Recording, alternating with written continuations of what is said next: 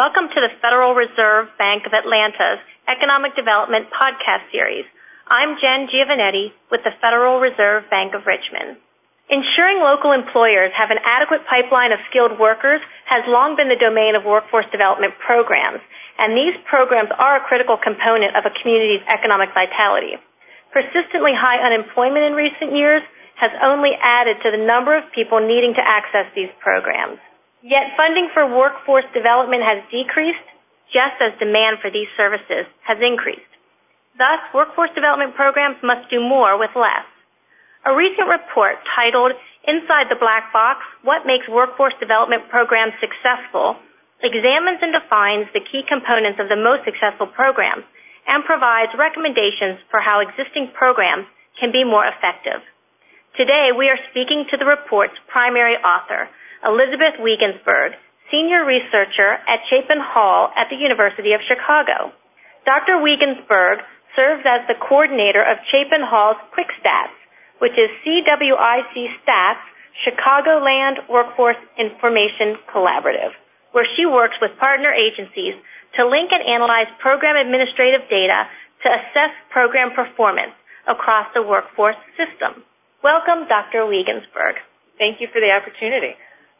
Before I ask you about your report, please comment on the current landscape of workforce development programs. Specifically, how have these programs changed? What is happening with funding? And is the profile of participants different than in the past?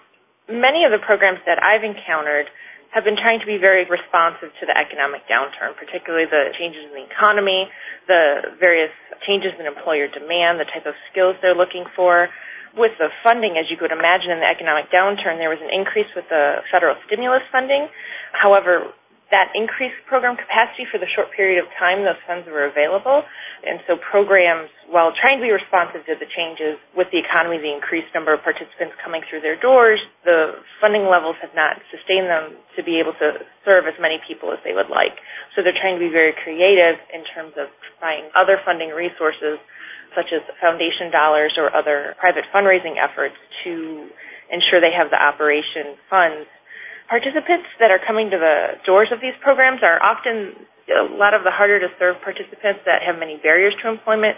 However, they seem to have more demand and more individuals falling into that category, as well as individuals they wouldn't normally traditionally see, such as people with higher levels of education, greater levels of prior work experience.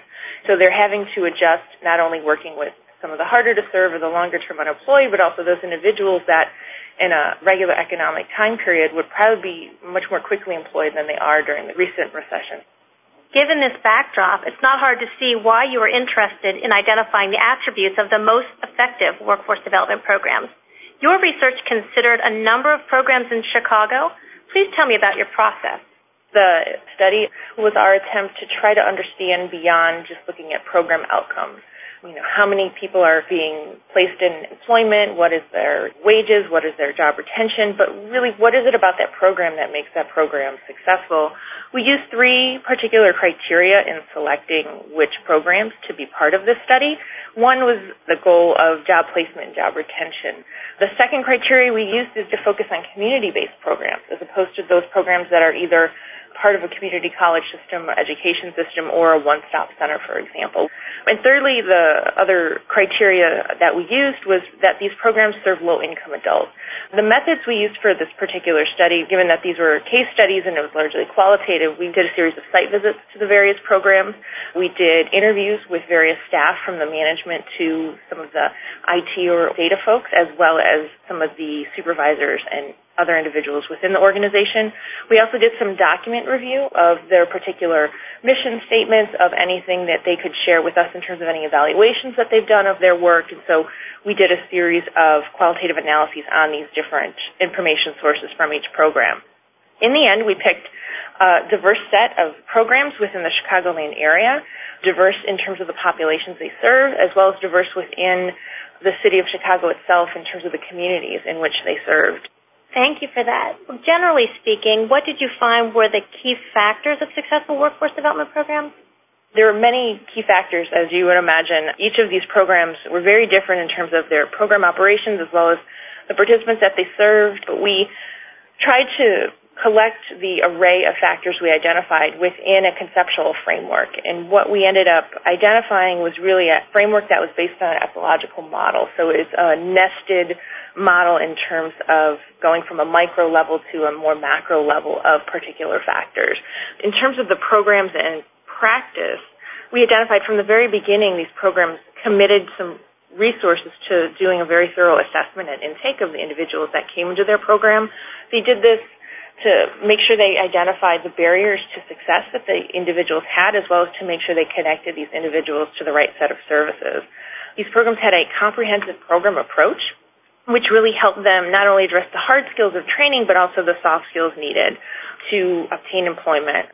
The other factor involved with these successful programs were that many of them were engaged in providing a broader set of services in terms of additional support services, but in particular looking at financial well-being of the individuals that they served in terms of providing financial counseling or other financial educational resources for these individuals to complement the training services that they provided.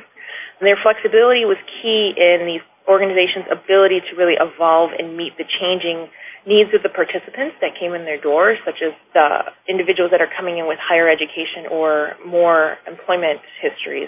They had to be flexible to meet the changing demands of the employers that they worked with. They also had to be very flexible in terms of their funding and really diversifying the sources of funding that they use to operate their programs. The other factor that we identified is that all of the organizations really had a very strong organizational leadership, very dedicated staff that really worked as a cohesive, dedicated team to achieving the mission and working with the individuals that were part of these training programs. The last array of factors that we looked at were their external relationships, their engagement with the community, and their engagement with employers. As you often hear in, in terms of looking at successful workforce training programs, engaging employers is essential. It's very important that these particular programs you know, had either dedicated staff or had other ways of engaging with employers. The other external relationships that were key were that the workforce programs, even though some of them are in a sense competing to serve similar populations, they often collaborated with each other because they realized they each had certain strengths that maybe would best serve a particular client. The other factor that we identified were that the partnerships with other service providers within the community were key, as well as their involvement with these providers to provide other support services that these particular training programs might not have had in-house. They use these community partnerships to help outreach to recruit participants to let them know that their services were available within the community, as well as even assist with an economic development within the communities. Each of these programs had a very strong commitment to engage in various policy and advocacy efforts to really engage in that dialogue at the state and local level, but also at the federal level regarding workforce training. And lastly, the role of data and outcomes. All of the programs had various degrees of tracking different information and data about their participants as well as their outcomes but also about their internal processes and using this data for their own management purposes as well as assessing their own performance and outcomes. Your report indicates the use of data is an important factor for successful workforce development programs. Why is data so important? And how might programs with limited data collection capability develop this program component and use it to enhance the work? The role of data and outcomes spread across all of the factors that we looked at in this particular study. The programs see a strong need to use data and ensure that they're identifying and measuring accurately the outcomes that reflect their program's ability to place people into employment and obtain wages and retain those jobs. So these programs all use data to meet different funder requirements, whether those are public dollars that are coming in to support the program or private dollars coming from different grants or foundations. They all noted that they could use additional measures in addition to the standard measures in terms of job placement, wages, and retention. Those measures are very limited in terms of really assessing the broader picture of whether they're helping these individuals not only achieve employment but achieve quality jobs. The programs also had a strong commitment to using data in their program management, using data to make decisions, using data to really assess what's working well within their organization. having everyone from frontline staff to the middle level supervisors to the top management of programs really be on board with the importance of obtaining accurate information to assess what's going on in their programs in terms of their participants achieving outcomes is something that could help the culture of the organization adopt the desire and the understanding of working with program data. In a series of workforce development roundtables undertaken by many Federal Reserve banks during the first half of this year, one consistent observation was that workforce development programs often did not have efficient connections among many critical partners, such as industry and K 12 systems, as an example. Your report identifies the need for more collaboration. Why is this so important? And do you have examples where groups have collaborated successfully? Consistently across all the workforce programs you visited in our study, they all emphasize the importance of collaboration not only with employers but also with the education system. One of the challenges that was prevalent in all of the discussions we had with these programs were that the workforce system is often very siloed. It's siloed by funding stream, siloed by what part of the education system an individual organization or agency may be working in. And so they really felt these partnerships and collaboration across the system was really important, but very difficult and often time consuming to do. In terms of partnering with employers and businesses, this was common across all of the workforce training programs we visited because they all understood the value of understanding the employer demand really helped them reshape and align their programs to make sure that they were providing training and a skill set to their participants that would help them obtain a job on the back end. One particular example of this is the Jane Addams Resource Corporation is a manufacturing program that is focused on the Ravenswood manufacturing corridor in Chicago. They really have a close relationship with various manufacturers. They engage them in terms of the employers helping them shape their curriculum, identifying what programs they may need that are currently not available. For example, there was a demand for welders in the Chicagoland area, and there were very few training programs available to do that. So JARC created a brand new training program to provide welders to meet the employer demand. The employers had such a close relationship with this particular training provider that they would often donate their gently used equipment to the JARC program. So the training participants could learn on the specific machines so they would have a great relationship with the program to make sure that everything from the program curriculum to the actual machines that were in the classroom were applicable to the on the job experiences that they would have once they finished the program. One of the examples that we saw of a very successful workforce program in our study that had great connections with the education system was the Instituto del Progreso program in the Pilsen neighborhood of Chicago. They worked with the community colleges in terms of their bridge program for nursing called the Carreras en Salud program. And they really worked with the individuals at the community organization, helped them with their English language learning, basic levels of skills, and really worked with them step by step to help them obtain their LPN and then continue on to the next level, go into community colleges, go into additional post-secondary education to ultimately achieve their RN.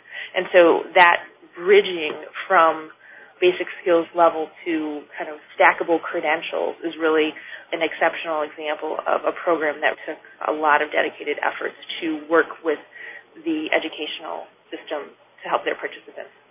Lastly, you also suggest workforce programs should include policy and advocacy efforts. Can you explain this and describe why you think it is important? all of the programs we visited had either a director or some staff that were very much committed advocates for the workforce system in general and not just their particular programs. They all felt very strongly about being involved in policy and advocacy efforts because fundamentally they were trying to protect funding to provide the services that they do within their programs, but also to really ensure that the policies of the legislation are supportive of their ability to implement or provide promising practices. They didn't want any limitations arising that would inhibit their ability to be innovative in their programming, for example. They also wanted to work not only as individual advocates on behalf of their organization, but had collective advocacy efforts. Thank you, Dr. Weigensberg, for joining us today. It's been my pleasure. This concludes our podcast. We've been speaking with Dr. Elizabeth Weigensberg, Senior Researcher at Chapin Hall at the University of Chicago.